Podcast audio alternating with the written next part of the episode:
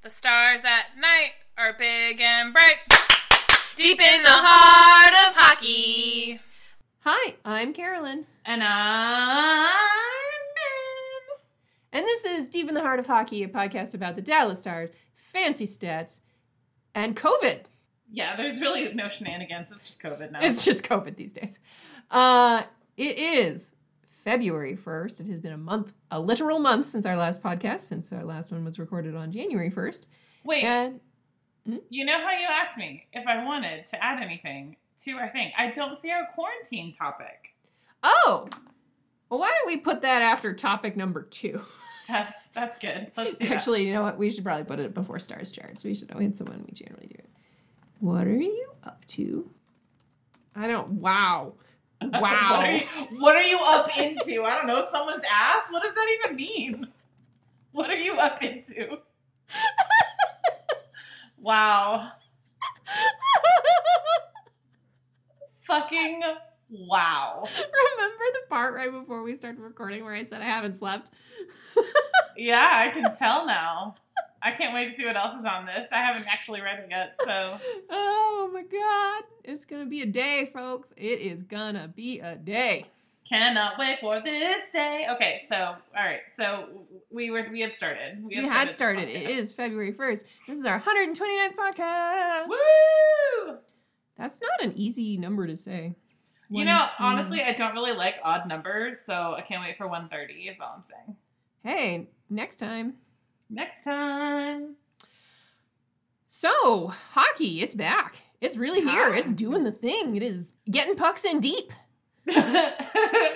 Sticks between the legs, pucks in deep, going to the corners, squirting pucks out, Playing a whole 60 minutes. playing a whole 60 minutes, Mm-hmm. end to end. I mean, some people are playing a whole 60 minutes. Some people are just, you know, skating on their laurels. Like the stars a little bit. I mean, I wasn't going to name names, but this is a Stars podcast. I mean, yeah, we got to name those names. Um, my topics here are number one, not as bad as we thought. I was not optimistic coming into the season, which is, granted, not unusual for our podcast. Oh, no. Well, I think it's funny that you were not that optimistic coming into the season since, like, Micah McCurdy had put, like, all of his eggs in the Stars basket. So, To be fair, Um, he did that last year, and then they did go to the Stanley Cup final. And he said this year we're safe because he's p- predicting the Carolina Hurricanes go to the Stanley Cup. which is fine. It's whatever. Um, but I do, I do, I was not expecting them to be awful. We just didn't make any many changes, and then Tyler Seguin was out, and so was Ben Bishop, and then I was like, okay, maybe that'll be bad. Yeah. But honestly, like, I didn't get to watch the first uh, three games or four games. I just watched the Carolina series. So me coming into it just watching the Carolina series, I'm like, this is actually like so much worse than I thought it was gonna be. okay. Um, but also that those were just two exceptionally bad games. Yeah, I think for me it was very much like well, so I think also part of it is I didn't expect Nashville to be as bad as they were they were against Dallas. And I mean seven goals. I always expect Nashville to be bad. Right, well, as people, but not necessarily as a hockey team. You know, though, there's only so long you can go being bad as a person before your bad as a person deeds catch up to you. Whew, we also have that topic coming up. Karma is a bitch. Uh, we do have a question about the Stars having a pretty decent start. They're four and two. That's not actually they're four one and one. Very very technically, we love a loser point in this league. We well, some of some of them do. The league loves a loser point. The league, The league loves does. losers. I just wish that we would count points differently. Is all I'm saying. I, it's it's fine with leaving the loser point. I just think there should be a winner point then. I am. I think everything should be centered around zero. So, you know, my Wait, so you you get minus points for losing? yes, Damn, you're harsh. but that way, if you get like if you win in a shootout, you get like half a point, and you only lose half a point if you lose in the shootout. because you did more. I mean, while I get it, I just don't feel like I don't I feel like wanna- winning in a shootout is winning. I I'm not agreeing or disagreeing with that point because it's technically a skills game in what should be a team, team sport. But I also do not want to live in a world where I have to worry about whether my point my team has negative points. oh, where are the stars in the standing? They're at negative 300. Whoops. I don't think you could get to negative 300. no, you couldn't get to 300, negative 300. But like even negative 4, I would be like what am I even doing in this life? Like, I just feel like that is such a negative number that like like negatives would put would be way too demoralizing. I think in in sports, I don't think they have any place in sports. What in if you started everybody at 50 points? Then you are unlikely to go negative, even if you lose. I want. I don't understand why you're wanting to add so many. Um, I just because because I feel like there is this. clearly a delineation between we actually won this game and we went to overtime and won in overtime and we went to shootout and we won in shootout because well, that's why I like the. Um, that is why I like the the three point system, where you get three points for a regulation win, two points for an overtime win, and one point for uh, an um, a shootout win, and then nothing if you lose. yeah, I don't know. I like I like the negative points, but I am also kind of mean. You are very mean. I don't know if you knew this.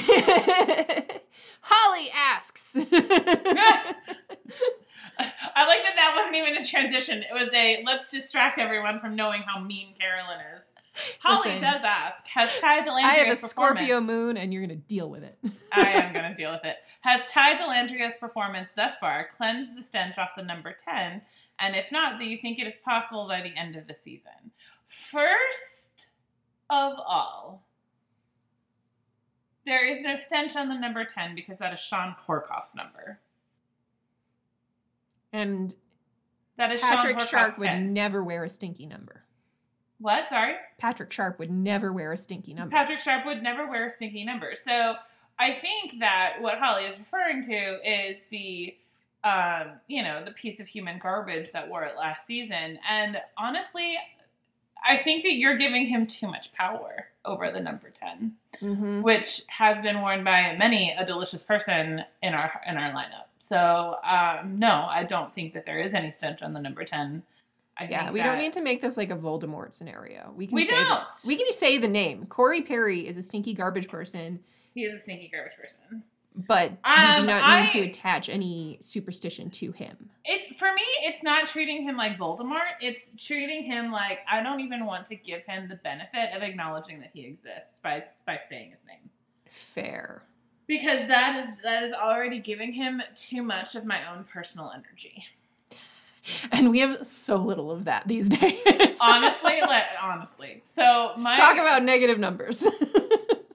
my my brother was m- married previously and has divorced this person and i feel like every single time my dad wants to talk about her he wants to relitigate how horrible of a person she is and i eventually had to tell my dad that i never ever want to think about her again because i do not want to give her any uh, authority over the energy that i expend in this life so I was like, nope, we're just, I'm just never talking about her again, Dad. I mean, I don't have to deal with her. He's not married to her anymore. She is not part of my life. Thank you. Bye.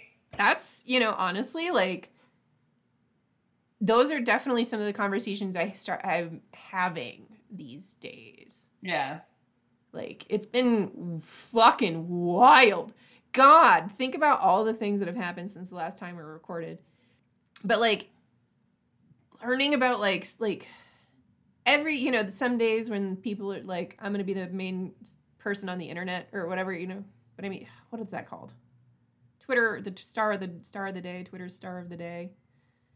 I have like no idea what you're talking about. you know when when somebody goes viral for being dumb and like there's one every fucking day right Mm. it's just like no i refuse to engage with this i refuse to engage with this this is too much Yeah. but on the other hand they're also kind of as bad as we thought sometimes. The Stars. Well, I, I, I don't remember thinking that they were going to be like bad. I just remember having concerns. But um, I, I mean, this this road trip was truly god awful. And I mean, the first game was played without Jamie Benn in the lineup. Obviously, Ben Bishop is out. Um, and they also, I mean, not that Blake Comeau was a big difference maker, but they didn't have him either. Um, and I think Jamie Benn is a huge difference maker like would, yeah. when he's in the lineup, and obvi- and that was obvious just from the first game to the second game over the weekend. Mm-hmm. But um, it was uh, uh, it was it was like the whole game was just like watching people try to skate through spaghetti. It was awful. I think what concerns me and the the he- the dead horse rises is that it just it's just the way they go into games with this defensive mindset and that the only way they get to score from that is so far the power play has been fucking amazing Oh. and then- over the weekend. I don't know if you looked at the, I don't know if you looked at their power play opportunities over the weekend, but it, they got like one shot on any of the power plays that they received, and that was a goal, and that was it. Yeah. Okay. Well, so but again, the power play is still performing okay, like over the you know six games, and then there's a counterattacks, and that's it. Like there's no No, their offense is their offense is absolutely the weakest part about their game right now. and and against a really good team like the Hurricanes. Again, we said earlier, like I said earlier, Micah has the Hurricanes going to the final. That shit just doesn't work, guys. Well, and Aaron also pointed out that the Carolina Hurricane system of play is also a very bad match for the the way that the Stars played their zones. Mm-hmm. Um, because the Carolina Hurricane, I mean, the Stars, the Stars do the thing where they keep the two defenders up top, and then they've got a very heavy bottom right next to the net.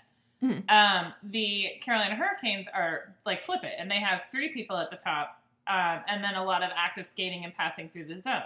Which where the Stars are very more like they'll stay in their spot and they won't move from their spot unless there's a good reason for them to move from their spot. It's not the way the Carolina Hurricanes play. So it's harder for the Stars to defend against something like the Carolina Hurricanes and what they're doing. So Mhm. uh, it's just it like that whole system is a very very bad mismatch for the Stars and very much going to be if it's favorable to the the, the, the Hurricanes. So um, that was also part of the problem is that there was no adapting their system to the way that the Carolina Hurricanes play. And I don't know why I keep saying the Carolina Hurricanes every time I talk about them. I don't know. It's a good little flow. yeah.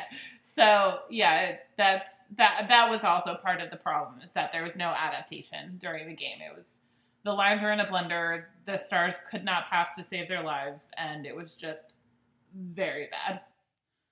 Yeah, and uh, Dallas is probably also going to have similar issues playing against Tampa, which has again really good puck movers, Yeah. really well structured setup that is pretty dynamic. So, but I think also if I look, I'm looking at the Discover card Central Division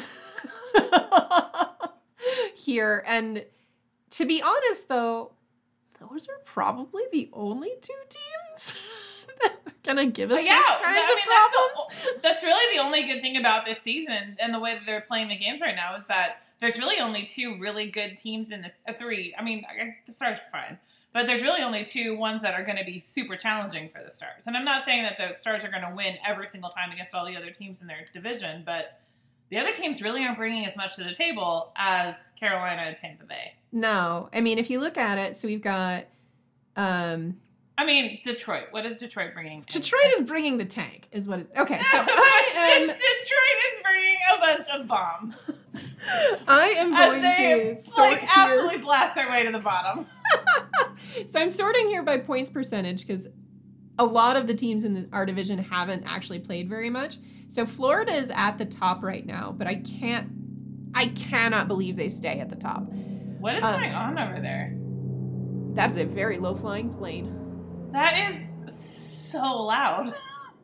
Yeah, that was really low flying. That that was like buzzing the roof of your house. Yeah. Yeah. Usually it's helicopters, but uh nope, that was must have been military or something. That was outrageous. Um so I've sorted it by points percentage, just straight up on NHL.com. Florida's only played six games. Um, I suspect because they also had some canceled. Uh, they had to. They had a series against Nashville. Oh, they had. Florida had four games canceled already, and none of them because they had COVID, but because other people had COVID. Um, so Florida's ro- rocking in the number one spot at a ninety-one percent points percentage. Carolina's in number two. Dallas is number three. Tampa's in number four by points percentage. Columbus and technically has as many points as Florida, but that's because they've played 10 games to Florida. Holy six. shit.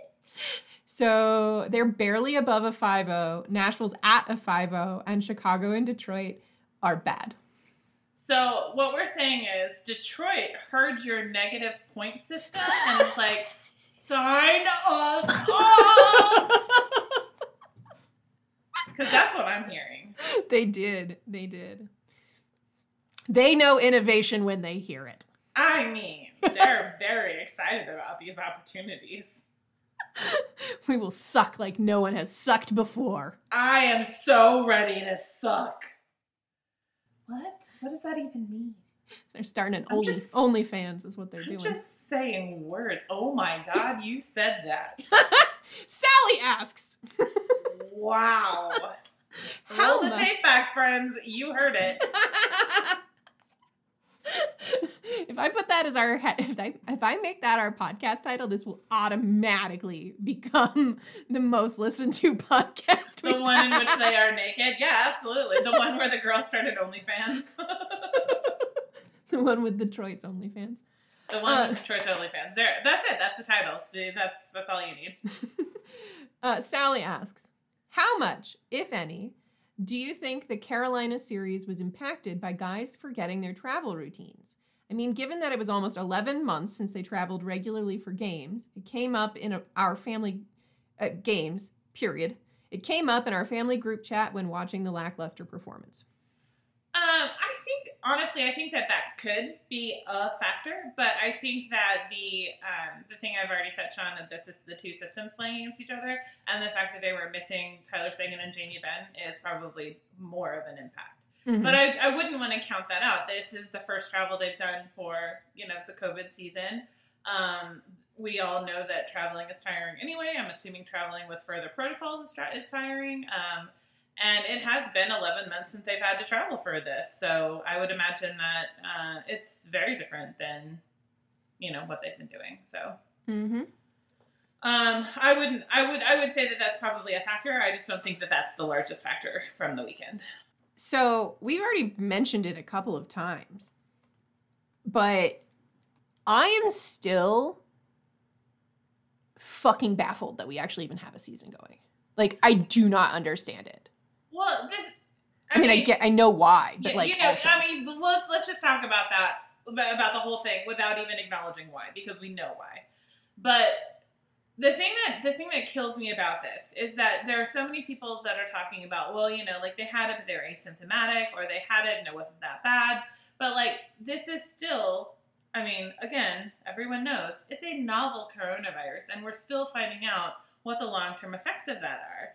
And one of the most recent ones that I found out about is the fact that even if you are asymptomatic, the number one thing they're seeing amongst people who have had verified cases of COVID is a dramatic effect to their lungs and their lung capacity and the scarring on their lungs. And they were talking about people, even asymptomatic people who had COVID, having the same amount of scarring that they see in lifelong smokers. So, Mhm. like, that's bad. That's not good for you. And so, when you're talking about also being a, you know, a professional athlete and needing those lungs to perform at top capacity, like, that's going to be a problem long term. That's going to be a problem short term. That's just going to be a problem. So the fact that they're like ver- voluntarily putting themselves at risk like this is, you know, it's fucking bananas. fucking bananas. Is that you ringing or is that me ringing? That's you ringing. What the fuck? Who? How am I ringing? What is ringing? That sounds like someone trying to call you on Discord. Where is Discord? I don't even have Discord open. Hang on. I genuinely do not know what this is. Could it be an alarm? Oh, I have my work thing open. I think that was somebody calling me on my work phone. I have my work laptop open. Yeah, Oh. somebody was just calling me on my work phone. No worries. Uh, hang on just a second. Let me just turn the whole thing off.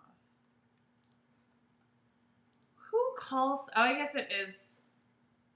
It's not a Sunday. Just kidding. You didn't work today, Anne, but that doesn't mean it's not a not a weekday. Okay. I'm just gonna. I'm just gonna. I'm just gonna. Just gonna do a thing. Okay. Just stop. Be quiet. Okay. All right. That wasn't even the. Yeah, that was. I was like, what is ringing? Sorry about that. No worries. Yeah, so uh yesterday it was announced I mean to that to that exact point, yesterday it was announced that Marco Rossi, who had t- to be fair, the NHL did got COVID in November before he was in any hockey, activities, Mm-hmm. is going back to Austria for treatment for complications. And he is not going to be the only one. Like No. that's the that's the that's the baffling part. Yeah. Like he is not going to be the only player who has massive side effects to this. I mean, Khudobin was talking about his own COVID and how like it took him months to like feel good walking up and down the stairs. Mm-hmm. And I mean, that's kind of how mine was too. Like it took me about a month to be comfortable walking. And I didn't have a bad version of it and I had it last year. You know, and I this is it's just insane to me. It's insane to me. And literally, literally right before we got on this fucking phone call to talk about the NHL and how insane they are, the 10 New Jersey Devils got put on the COVID reserve list. Yeah. All of their games got canceled for the next week. Well, and five of the, I mean, five of the Carolina Hurricanes were on are on the COVID list. And like Ovi was out for a couple like a, Yeah. what a week because he got exposed. So I think a lot of people keep talking about the survival rate of this without without even paying attention to the long term effects.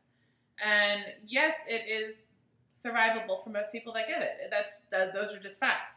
But it's also going to be long term a problem for almost everyone that has it, regardless of how bad their case was.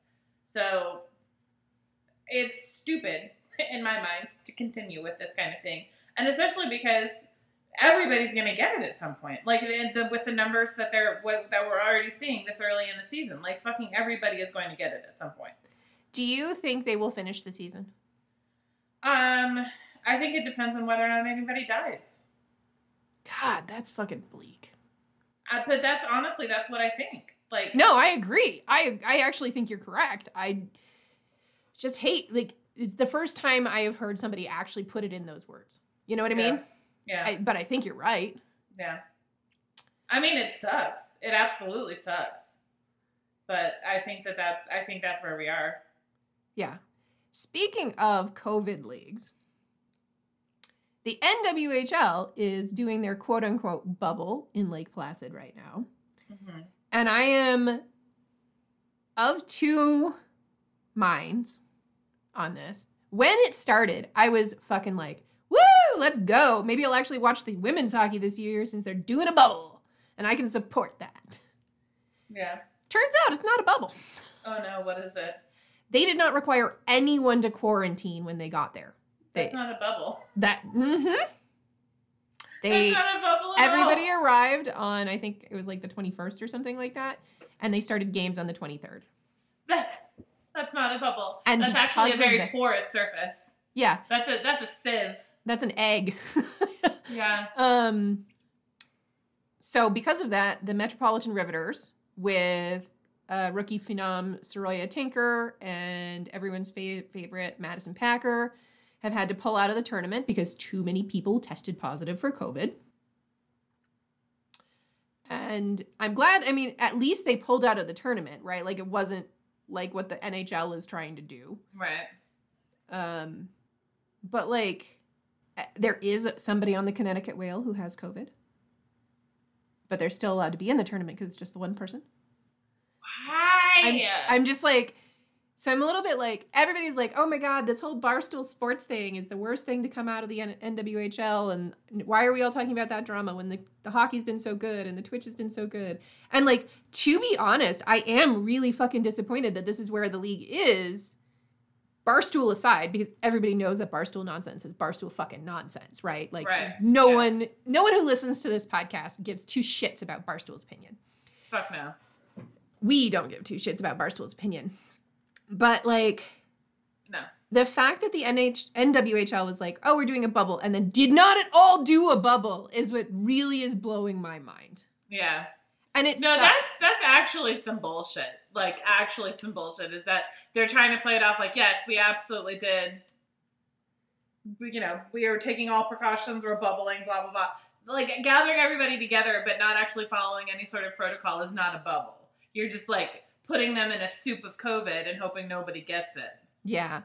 So, and it is sad because the the production values of this season are great. Like I don't know if you caught any of the Twitch games. There are some Twitch games on, or there's some games on tonight, actually with playoff implications. Um, Boston Buffalo, the winner of that goes to the playoffs. The loser goes home. Um, but and the Twitch chat has been fantastic. Um, they have this whole thing with the Zamboni at halftime. Like they've got like a whole like light show now for the Zamboni as the halftime entertainment. Like it's been really cool and super embraced. There were over 32,000 people watching the NWHL on Twitch this weekend. Like that's numbers they've never had before. That's Ever. a lot of people, yeah. That's more than can fit in any one hockey arena. That's nice that they. Uh, I mean, it's cool that. Uh, So it's nice that they have upped the uh, production quality of, you know, being able to watch the games. I think because Mhm. when they first started, it was. I feel like it was not as friendly. No, not at all. No, not at all. I mean, you you, you know, friend of the podcast, Jen, can uh really relate. But like, she and I tracked those games No, back I in the. you. I helped you track those games Yeah, too. But like, I mean, Jen's been really on it the whole time. Yeah, yeah. No, I mean, I only did a couple, but I'm just saying. I also I remember. You remember? We all remember. Yes. Oh my god. It, but like and so yeah, no, it's a great experience now to watch, but I'm just so disappointed. but like I was so excited to be like, "Oh great, there's a league taking this seriously." And then to find out after the Riveters had to pull out that they didn't take it nearly as seriously as was being advertised. Oh man. Yeah. Ridiculous. You want to talk about something happy for a second? Yeah. Let's do it. Tony DeAngelo got punched in the face. that is beautiful. Absolutely beautiful. Um, I know that everybody has heard about this already, but let's talk about Tony DeAngelo and what an asshole he is. oh god, he's such a racist asshole. He's a racist asshole, and he also like quit Twitter and joined Parler earlier this year. He's downplayed the effects and the danger of the coronavirus, like racist asshole. And there was a very chilling video from his dad after the most recent racist thing he said, where his dad was like talking about how Tony didn't say anything that he hadn't heard his dad say, which is like, cool, thanks for outing yourself as a racist as well. Like, thanks for letting us know this was learned behavior and that you are also someone that we should not be trusting. Um, and it's been really disheartening over the last season or two to watch all of these teams be like, we want to be part of the reclamation of this kid and we want to be part of like you know his overcoming these obstacles like overcoming the obstacle of being a terrible person is not the narrative you think it is um, so like the fact that it all finally came to a head and Chris Kreider punched him in the face is like fucking delicious. Like it is. I mean, just mwah, chef's kiss. That, that's the good food. The, The way that this could have ended. But even better, even better is that they then put him on waivers, and Tony DeAngelo found a thing that he can actually clear, and it's not the puck. It's waivers. I also I think I the other thing I want to really bring up here on this one is that obviously um there's a lot of grain of salt when trying to gather information about stuff like this because the NHL specifically is notoriously tight-lipped about locker room friction, right? Uh-huh. And a lot of people have been, and I think it was Adam Herman of um, the SB Nation site, uh, Blueshirt Banter, who was doing a lot of the digging, and he sourced everything he said. Mhm. And With granted, multiple sources too. yeah, like multiple sources, and yes, they're anonymous. It's not like a he's going to be like, "quote Chris Kreider said I punched the dude," but like he sourced that shit. And now that the Rangers are playing the PR game and being like, and uh, K'Andre Miller's uh, uh, agent is coming out and being like, well, we knew the puck that Tony took was going to be given to the team equipment people for framing. Like, why the fuck would you believe the Rangers? You wouldn't. After everything that everybody's been through, why would you? Like, there are so many people who are like, oh, well, these were just unsubstantiated rumors. A, they were fucking substantiated. Yeah. He substantiated them yeah. But like- from multiple sources. from multiple people. And just because he doesn't write for like the fucking Post or like the New York Times doesn't mean that he doesn't know what he's doing. Hilariously, I was googling Tony DeAngelo to find out where what his next destination would be if they've if they've said what he's doing after this. Like, is he going to be assigned to the the Hartford Wolfpack? Is he just going to be released? Is you know like what are they going to do with him? Uh, and they haven't said yet, but. Um, the number one news result when I googled Tony DeAngelo is an article in the New York Post that says Rangers should name Chris Kreider captain in wake of Tony DeAngelo debacle. So speaking of the New York Post, I like it. I like it. That's I great. Honestly, I will tell you because because of my BFF in hockey that loves the Rangers, I have known about Chris Kreider for quite some time and have been a fan, uh, like a personal fan, not necessarily a hockey fan, but a personal fan of Chris Kreider for quite some time. And it does not surprise me in the slightest that he's the one that actually stood up and decked the dude. Yeah. All right, yeah, it do, like it doesn't surprise me. So I th- maybe they should name him captain because he's clearly the the one that's going to stand up in that locker room. Mm-hmm. Here for it. Yep. Yep. we love it. We love a good karma story. We do love a good karma story because we do we do love people facing the consequences of their own actions. quarantine, quarantine. What are you up to in quarantine? I think that's how it went. I don't know. It's been over a month. It has yeah, you keep saying that. Mhm. Um so what I've been up to in quarantine over the last month is taking care of my dad. Yeah. So we didn't do our podcast. Well, we didn't do our podcast when we were supposed to do our podcast because the Stars hadn't played a game yet. right. And then we were going to do it the next weekend. We were going to do it on Sunday and then maybe Monday. And then Sunday, my da- my dad had a heart incident and went into the hospital.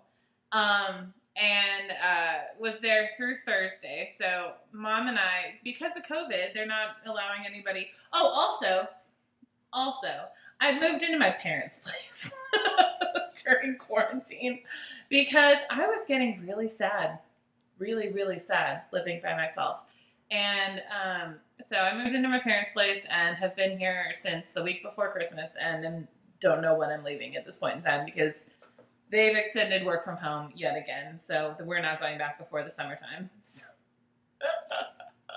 anyway, so my mom and I have been like wandering. Well, we're like basically wandering around the ranch, like trying to entertain each other and distract each other because she couldn't go down and sit with my dad. Right. Then yesterday, during the Stars game, what which I am recapping, I get a text from my dad that's like, "I've gone into AFib. I called EMS," and I was like, "Uh, uh do you need anything?"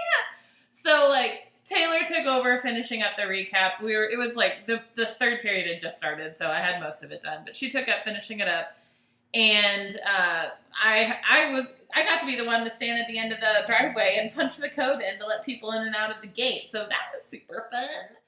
Um, But then we ended up picking him up literally in the middle of the night because basically all they had to do was regulate his heartbeat. Apparently, going into AFib is super normal after you've had an ablation of your heart. So, you know, that's what I've been up to in quarantine lately. But um, as far as the media stuff, which is what we usually talk about during this time, uh, on Friday I watched literally the entirety of Julie and the Phantoms, Uh-huh. which I don't know if you've heard of this. I've heard of it, but I don't know anything about it. It is so okay. It's it, it is a children's show. I'm going to come out at the front and tell you it's a children's show. It's made for children. I loved Babysitters Club, so like that's fine. Well, there. So did Babysitter's Club was super cute, right? it was so okay. good. Loved it. So the Julie and the Phantoms, I actually think is better than Babysitter's Club. So it is about a 15, 16 year old girl whose mother had passed away the previous year. Who like her big connection with her mom was through music because her mom was a musician, and so she wa- she was also a musician, but um, hadn't really played or sung or done anything since her mom had passed away. Um, and there are also at the same time these three boys back in 1995 who were about to do a big show at the Orpheum in LA that was going to be like their big ticket to superstardom because they were actually pretty good. Um, and the day, the night they were supposed to go on stage, they all died of food poisoning. well, three of them died of food poisoning. The fourth one is a vegetarian and didn't eat the tainted hot dogs. So three of them die of food poisoning. They wake up 25 years later in this garage studio where they used to play, where now Julie and her parents live, and like in the house that has this garage studio. Mm-hmm. So she meets them, and they like like the whole show is like basically about her coming back to music because of these three boys in this band. They start playing with her, and like they become visible uh, to other people when they play. So with her, specifically with her. Mm-hmm. So they they like they start doing all these shows and stuff, and she pretends that they're holograms. So that's why it's called Julie and the Phantoms. That's the name of their band. Uh-huh. Um, but it's just like ser- it's not uncomplicated because it is ultimately a show about people who have died. Um, and there is like one like punch you in the face sad moment with one of the kids and like his parent his parents. Um, like like literally gasping sobbing watching that episode. I'm not even not gonna front on that one. But it's such a cute show otherwise. Like good, clean, wholesome, like family friendly fun. And it was like such a palate cleanser after everything that I had been going through with my dad last week. And I was like, I, the songs are also super earwormy, and I love them. Love them.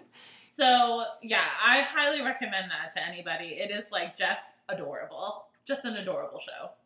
It's on Netflix. nice.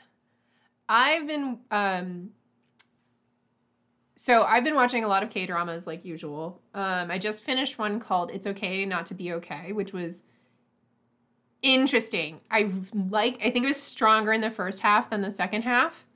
Um but it was basically like two really honestly very fucked up people who are also very beautiful falling in love in the face of all of their fucked upness. But then uh, I also watched. My mom came over and we did like a girls' weekend, um, Thursday and Friday, and we watched uh, Lupin, which is like a. It's only five episodes. It's like part one, Lupin part one, um, and it's a show inspired by um, the character Arsène Lupin, and like it straight up references the the books. And this was like turn of the century Sherlock French Sherlock Holmes contemporary, and Lupin was a, uh gentleman thief. And if you were into anime in the '90s, um, early 2000s ish, you probably saw Lupin the Third on uh, I think it was on Adult Swim, not on Toonami because it was a little bit adult. Um, but and so you know it's basically like heisty action fun. Um, and so this is a French show, so you do have to, and I strongly recommend the subtitles. The dub is goddamn awful. Um, but super duper well written, so well acted, extremely fun heist stuff. And I cannot wait for the part two to drop because major cliffhanger. Oh. Yeah. But super duper good. And it was also really fun because my mom got me a masterclass for Christmas. So I've been watching some of those and I've been watching the Shonda Rhimes screenwriting masterclass.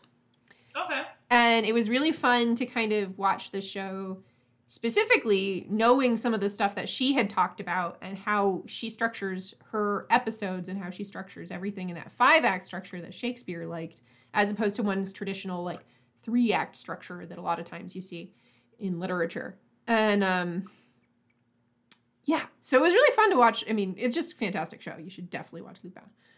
Um, and it's super short. Like it's literally, like I said, five episodes, 45 minutes each. Really good stuff.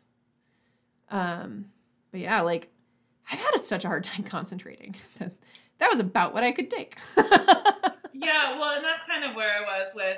Oh, like that's funny that that's about all you can take because that is so much reading.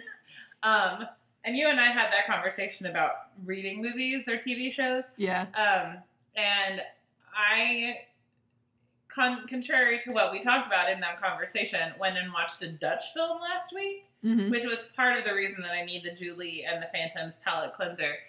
Um, have you ever watched much Dutch cinema?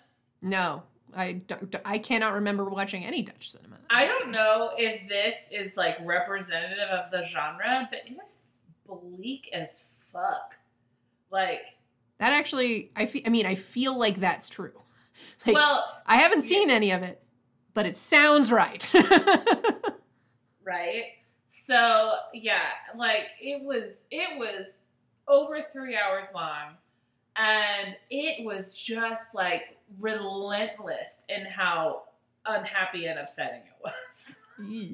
I was like, the re- the only reason I watched it is because I like I had already picked it, and it was just on, and I didn't feel like I didn't feel like messing with it. Like I was just like, fine, I'm just gonna listen to it. It'll be fine. Um, but I did. I like I list. I, I didn't actually read every single subtitle that came across screen. I was like, I know what's going on. It's fine. Like terrible things are happening. yeah. But it's not, and and it's not necessarily like it was like you know torture porn or anything. It was just this dude who was an engineer, but he was a poor engineer, but he had aspirations of greatness, and like basically he kind of clawed his way up to, you know, having what he thought he wanted, and then it like all kind of fell apart. And it was like this very slog of a climb, and then this very slog of a decline, and until you get to the end of the movie and he dies, like literally how it happens. And my only my only review of it when I put it on my letterboxd account was I need someone to do a wellness check on the Dutch. Like this is this is bleak as fuck. Oh man. Like seriously though. Seriously do a wellness check on the Dutch. Twinkle, twinkle, little Stars. stars. How I wonder what you Charts.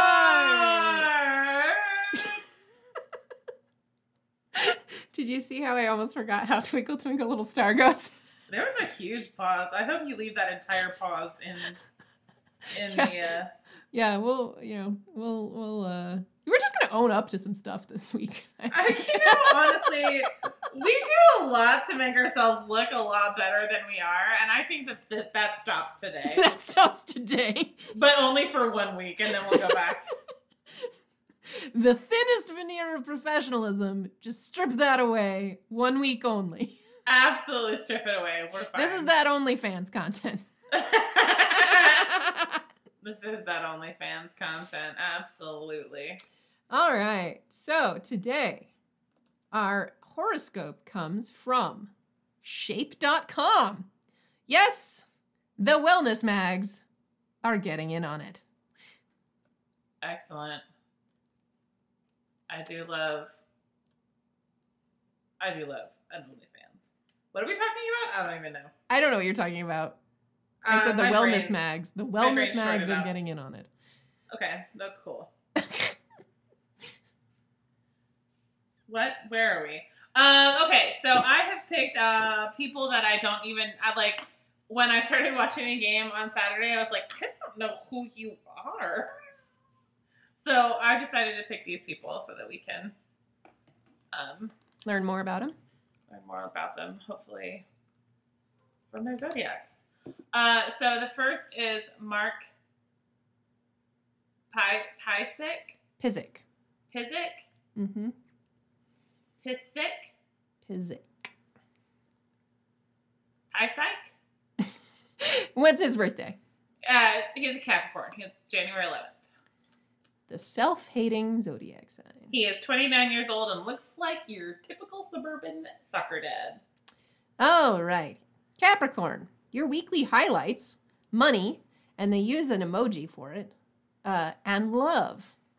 Thanks to relationship oriented Venus joining the planetary party in your second house of income from Monday, February 1st to Thursday, February 25th, you'll be thinking about creative social ways to boost your financial security.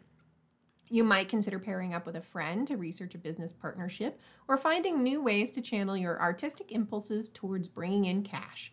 Hey, Etsy. Giving your imagination the green light to run wild could lead to. Sorry. They say, hey, Etsy, and now I'm thinking Mark Pysyk OnlyFans. Amazing. Amazing. Giving your imagination the green light to run wild could lead to a pragmatic, promising game plan. And on Saturday, February 6th, revolutionary Uranus in your fifth house of romance forms a tense square to Venus, and you'll be even more inspired to shake things up in your closest relationship. You'll want to let your freak flag fly Yes. as a way to assert your uniqueness and possibly even challenge your significant other or a potential match. After all, if they embrace your inner weirdo as much as you do, you know they're a keeper. Bless. He's getting, he's gonna, he's Mark Pysyk OnlyFans. Oh, Mark is the only fans. Okay, so the next one is okay. So the next one is Tanner Kero, but apparently he is already on the taxi squad and not on the active roster anymore. But he is a rare Leo. Ooh, okay. He was born the day before me. I mean, 11 years later, but the day before me. Leo, weekly highlights, relationships, and career.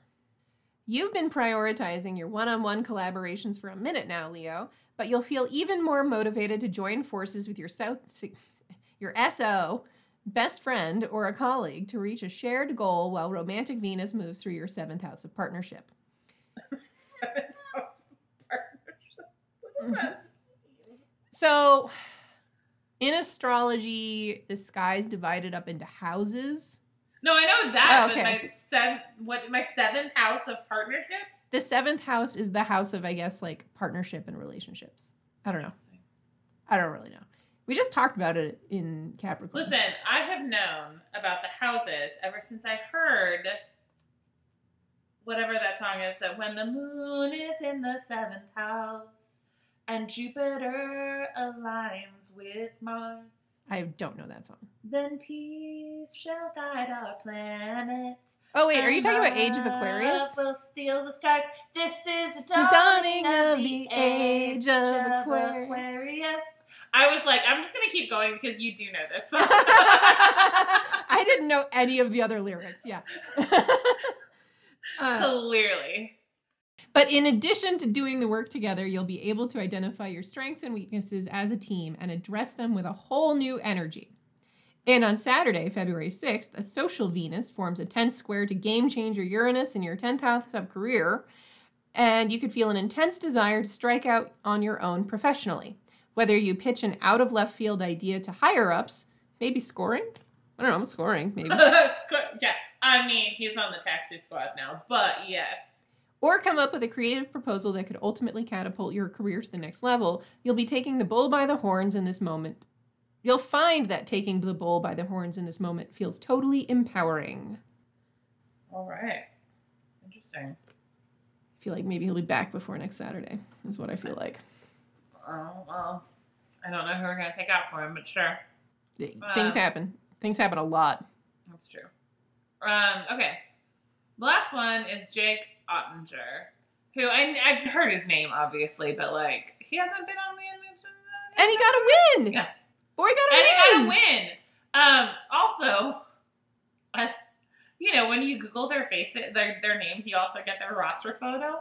This boy looks about twelve years old. Like, Aw. if you put him in a lineup, I would tell you he's still in high school, except he's twenty two years old. But like, that is basically still in high school. I'm just gonna say. Anyway, um, his birthday is December eighteenth, making him a Sagittarius. Okay. your weekly highlights, money, and creativity. You might want to set aside time for meditation or journaling about whatever intense emotions you'll likely be experiencing on Sunday, January 31st.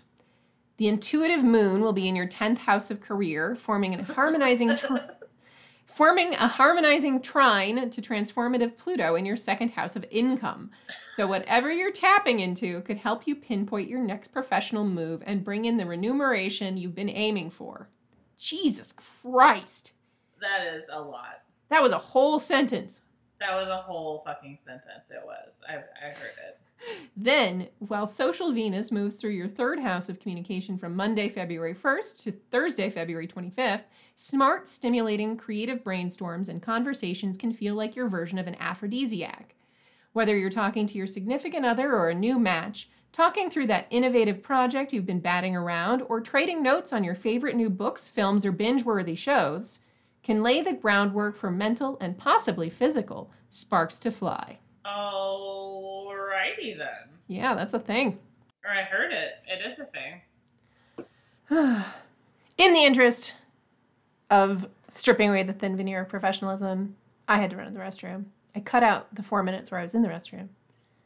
But Uh, and yeah, and Marin was just scrolling on her phone. Looking for movies about orphans with superpowers. why specifically orphans with superpowers?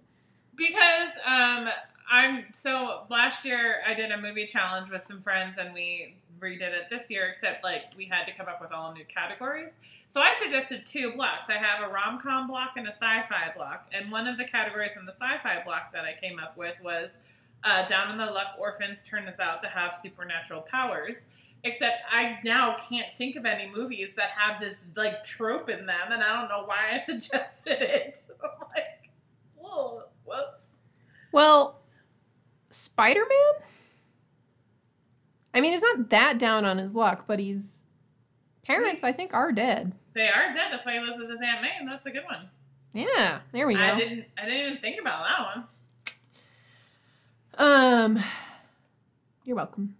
Thank you. Thank you very much. Do you want to? I mean, I did find a lot while googling. Actually, they did. This is a trope I- I- yeah, no, it totally is a trope. Um, but it is definitely one of those things where like like when you're in an interview and they're like, "Well, can you tell me about a time where you did your job?" and you're like, "I've never had a job in my life." I don't know what jobs are. what are your strengths? I I'm really good under under pressure. I ate an entire box of mac and cheese today. I'm like really good at procrastinating. Okay. Uh, sing us into happy things. Sunday, Monday, happy things. Tuesday, Wednesday, happy things. Thursday, Friday, happy things. Friday comes, that's gone, coming all week to you. I forgot to, I forgot the hybrid verb. I need to write this down. We're so professional. Doing so good.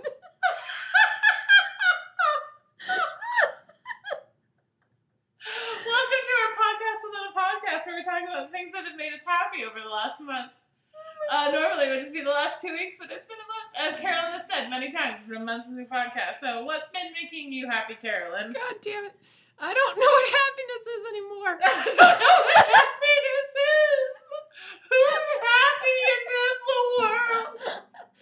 No, okay, okay. Actually, I was thinking about this because I was like, "Fuck!" I've been so depressed over the last couple of weeks. I need to actually like do research on what my fucking happy thing is for the podcast.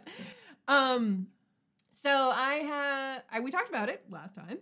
Um, my only goal for the year is to try and walk consistently outside. Uh huh. And to do that, I'm doing a million meter challenge. And for January, my goal was around 85 kilometers, um, because that's what I need to hit the million for the full year. And I did about 100,000, and I'm pretty happy Nice. about that. Excellent. Yeah. I'll take it. Yeah, I imagine you will. Um, I uh, have not known happiness or the taste of food. Oh, I'm just kidding. Um, I mean, being down here with my parents has been a happy thing. Mhm. Um, Biden being inaugurated Oh. was a happy thing. Ooh, yes. Um, I saw a really interesting TikTok about like you know people going, "Where are Biden's fans?" You know, saying, "You know, I support my president. I blah blah blah my president." And somebody responded to it with a stitch on their TikTok, and they were like, um. I don't know how to tell you this, but like, not everybody treats their political candidate like a cult. Uh, and we voted for him, and we like his some of his policies, but not all of his policies. But we don't blindly support him, and that's the difference between you and us. Yeah. like, yeah, that absolutely. Is. I mean, like, I voted for the dude, but like, I would have rather had many of the other candidates. like, Yeah. I mean, I I am happy that he has been inaugurated, but he was not my first or my second choice. Yep. Actually, So- literally that. Yeah. So anyway, anyway, Ooh. happy he's inaugurated. He is a happy thing. Another Yep. happy thing. Uh, we got two Georgia senators. We did get two Georgia senators. Thank you, Stacey Abrams. She got no- third happy thing. She's nominated for a Nobel Peace Prize. Oh my god, I love her. I love Yes. it. Fucking thank you. Love it. Um, also, that oh God, what is his name? Hang on, I'm gonna do a Google because I feel bad that I cannot remember his name. Okay, Eugene Goodman, the cop from January 6th, Yes. who steered people away from the Senate floor, who then got promoted to um, guarding Kamala or Kamala. I'm sorry, I really am shit at pronouncing her name. Kamala Harris at the inauguration. And I hope, I don't know if he's like permanently been promoted or if that was just like a hey, look, here's Eugene Goodman being rewarded for his great service. I have no idea what he's doing now these days. But like that I thought that was cool. That was really cool. And of course the the poem. That was Yes. Oh my gosh. That was so Yes. That was she was amazing. Mhm. Uh, Amanda Gorman. Gorman. I was like, I know it starts with G, but I could not remember her. la- I kept wanting to be like Guzman, but I knew it wasn't. Yeah, well, and I wanted to say her first name was Angela. Like, obviously, we've slept like multiple times since then, but her poem was so good, and it was just. It, first of all, it was nice to see a young person of color, Mhm. um, but specifically a black person. It was also really nice to hear a poem that like really kind of was like talking about the warts of America too, as well as the good things. Like that it wasn't some kind of like blindly patriotic thing. Um, so that was that. I mean, the whole thing was just beautiful. It was beautifully done. Um, and then J Lo coming out and like you know talking in Spanish and all of like the jokes about the Republicans like clutching their pearls during that part. That's good. Oh, so good. Yeah. Anyway, the whole that like that thing was a happy thing for me. And uh I mean, yeah, like been playing a lot of card games with my folks, been watching a lot of cool movies. My office is an enormous lodge, which has been lovely to be in. I have a whole kitchen to myself. And it's like an entirely different building than the one that my parents are in and that we sleep in. Mhm. So that's been nice. I have a, a wingback chair as my desk chair right now, which, like, let me tell you, this is beautiful. You're just so- fancy. I mean, yeah, I'm fucking fancying it up here, okay? Like, there are no downsides right now, except that, like, it's harder to play my in-person D&D game. I have to drive back up to Austin to do it. But, like, that's fine. If that's the worst thing I have to deal with, it's fine. Nice. Well, we've yeah, got we're doing good. good. We've got a couple of listener questions. We're gonna dive right back into some morbidity. Yeah. Let's do it. Excuse me, my bad. That's gonna stay in. We're we've stripping. We're stripping the veneer. There's no... Is there even a veneer of professionalism at this point? No, not today. No, Not. not today. No, not today. All right. Rose Ford asks, "Did you hear that Screech died?" I did actually, um, like a couple of uh, hours ago. So, my friend, my friend Cesar sends me stuff on Instagram all the time, which is good and fun, and I'm a big fan of it. But I was on my walk, and then I get back from my walk, my little like, so I don't stay completely depressed walk, uh, and my phone just like starts blowing up, and I'm like, what the fuck? So I check, and I've got like eight messages from Cesar, but it really was just him accidentally sending the article that Screech had died over and over and Oh. over again. Whoops. I'm like, Thanks for God, letting ah. me know, Cesar. You can stop. like, you guys, you must be really affected by the news. I mean, it's pretty sad, actually. Like, he was only 44. It is so. It is. It is sad. Like it's funny because like I just the last thing I remember hearing about Dustin Diamond at all is that he had completely turned on the rest of the cast and was like writing bullshit in that book that he released about yes, I, I remember. I remember. like and like the rest of the cast being like he has made this up entirely. None of this is supported by anything, and this is not our experience of any of it. And like prior to that, he'd released a sex tape and all this kind of stuff. Yeah. Like he was really trying to get away from the image that he portrayed as Screech. Um, which like you know whatever. I, if I had played Screech as a kid, I wouldn't want to continue to be defined as Screech for the rest of my life. I'm sure the same way that um, the guy who played Urkel, whose name I'm completely blanking on, would not want to be continue to be called Urkel. You know, like Mhm. um, but at the same time, like, I, he just got kind of gross and nasty as he got older. And so, like, I haven't really even thought of him at all until I heard he died. And it's, of course, sad that he died at the age of 44. That's incredibly young, but, um, Yeah, he's seems not, like kind of a shitty life up until, then. It's not going to go on my list of celebrity deaths that affect me to this day. No, no. I mean, like, I, I do, like, I, like any kid that grew up in the 90s, I watched a shit ton of Saved by the Bell. Mhm. Um, and it like I'm sad for that girl that watched that show and you know liked those people, but at the same time, like, does this affect me personally now? No. Did you see that they're going to try and reboot Frasier? Is it gonna be with the same original cast? No idea. Variety is I. All I saw was the headline, and I was like, why don't we do something different? why don't we just try something new? Like, just like maybe something new. I don't know. Maybe about that. Maybe. New? I don't know. It's just a thought. God, I hate that though. I know. I know. I read the I read the most interesting article, and I like I don't remember who it was about. One of the Terminator films, but it was about like the problems that led to the Terminator film being a film, that are also the problems of Hollywood in general, and it would like was talking about how like basically like everything else, movie making has become a capitalist like you know capitalism money making you know thing. And it always was. Obviously they weren't making movies just for like the the art and the everything like that. Like they're making movies to make money and pay all the people that made the movie.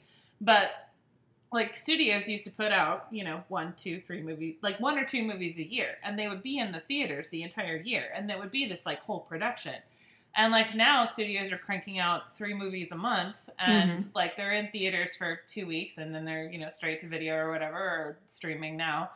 Um and they're not and you can see in the quality of these films they're not putting you know all of their eggs in one basket anymore. They're you know maybe if it's like we, they want to make an oscar contender sure but like other than that it's just kind of like crank them out make people watch them and sit down and watch them and then go on about your day and you know they're just it's because and they're they're also doing a lot of things where instead of doing new and interesting things they're rehashing old things because they already know that they're proven money makers and that Yep. what you're going to get is people that want to come back and watch the same things over and over again or the people that are like oh i remember that show from the 90s let's relive the things that made me like it back then. You know like it's they're they're these proven kind of like these things are always going to make money Yeah, but Um, then sometimes you get stuff like Star Trek Enterprise. Is that the right one?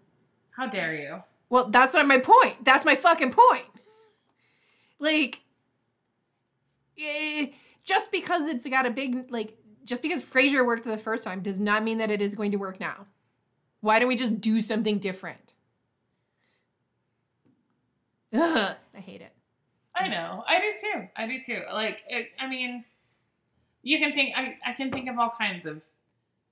I can think of all kinds of examples, not limited to the most recent Little Women movie, which I have many problems with. Do we need to keep remaking the same books over and over and over again, thinking, "Hey, I'll come at it with a fresh and interesting new twist"? No, Aren't we really so don't. excited that Great Gatsby hit the public domain this year?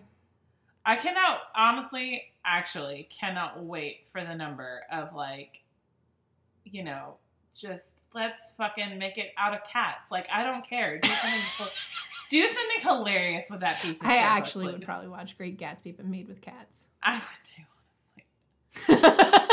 Did I tell you that I finally watched the movie Cats? I think yes. I think I heard about. this. It was so bad, you guys. Hey, I don't know who needs to hear this. Cats is not a good musical.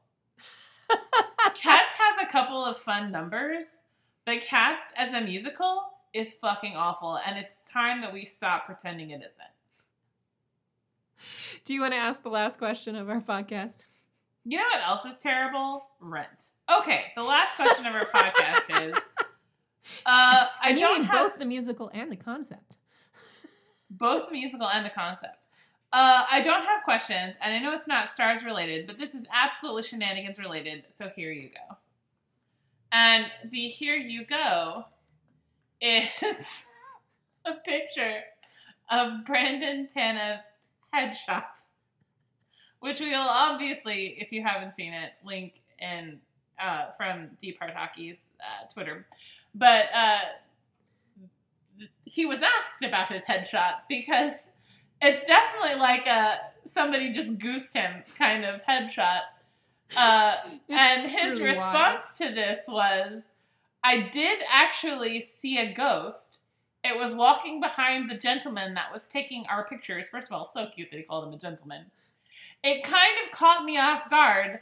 I haven't seen one of those things yet. It was pretty rare to see that. That's why I had that facial expression. So the man is literally blaming it on ghosts. literally blaming it on ghosts. Literal, literal ghosts. Literal ghosts. Do you believe in ghosts? Me? No. No. I don't really believe in ghosts. I do believe that there are unexplained phenomenon in the world, and and the key word is unexplained, right? Like I don't think it's not. I don't think it's inexplicable. I just think it hasn't been.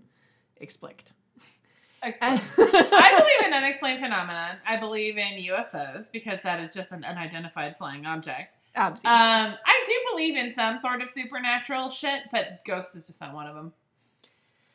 oh my god. Do you think Tanev and the Phantoms? Tanev and the Phantoms. Um, I so Julie and the Phantoms probably started playing music behind the guy that was taking the pictures, and that's what happened. It's like they poof appeared with all of their gear and their drum kit and all that, and like he was just very startled. It's really strange that they picked the picture where he sees the startled, like the startled picture, and not Yeah, the. there oh, has to have been more than one picture taken. I really doubt it's a one and done kind of thing. right and like so if he has if if it, there's there's the ghost picture and then but they didn't use the this is kind of a bop picture Yeah, no, it's this one, which I really hope that he had any sort of say in it at all. And this is the one he was like, no, use that one. i fucking love it i I do too. I Uh, I want to circle back to my rent comment real quick. okay Rent is terrible. Um, but I will say for anyone wanting to come at me in the comments that I have a like it it, it holds a special place in my heart because it was the first show that I saw on Broadway that my parents didn't drag me to that then made me realize that Broadway plays could be something other than what I had previously seen and that they could be fun and interesting and like young sounding and all of that. And I I like in my early 20s and like late teens early 20s I super loved it. But I, I've listened to it more times since then and realized what a mess of a show it is, and uh, have liked it a lot less since then. Um, so I don't know who needs to hear this, but it's not actually a good play. You just like it, and that's there's nothing wrong with that. You can like it, but it's not a good play. you know i like a lot of things that are bad so your I mean, solidarity Same, same. Like I've watched all three Starship Troopers movies on purpose. So I mean, yeah, i love hackers there you go. well that's all we have for you today Ending on a high note. i like to end on the highs i like to end on the highs Absolutely. the highs that are our lows, really, I guess, at that point. But as always, you can find us on social media. I'm uh, on Twitter at Classlicity. Oh, I'm sorry. I started reading Twitter. I'm on Twitter. clearly, clearly, you're on Twitter. Somebody had sent in a question like 37 minutes into our podcast. So I was reading it to see if we wanted to cover it real quick, but we don't. Okay. So um, I'm on Twitter at Marinish. Please send me questions in the middle of our podcast. I greatly appreciate that.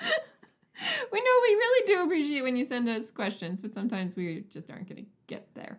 Uh, and Yeah. you can find our official podcast Twitter at Deep Heart Hockey. Please follow us there. That is the best place to send us questions. And uh, if you have a longer question, comment, or want to talk about a thing that you like that other people don't, you can email us at deephearthockey at gmail.com. I promise we'll check it in about a month.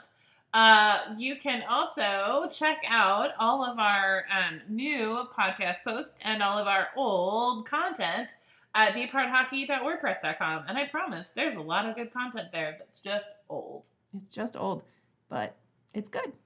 Old but still good. Old, but still good. Like us. Like, like us. Bye. Like so many things that are old. I don't even know. But not rent. Not rent. Sorry. It's not good. Bye. Bye.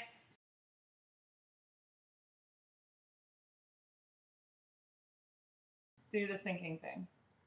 Do the syncing thing. Uh, fuck. One, two, three. okay, sorry. No, you're gonna have to do it again. I could not. Sorry, do it again. One, two, three. Four, five, six. the fact that you forgot how to sync is beautiful. It's been a literal month. A literal month.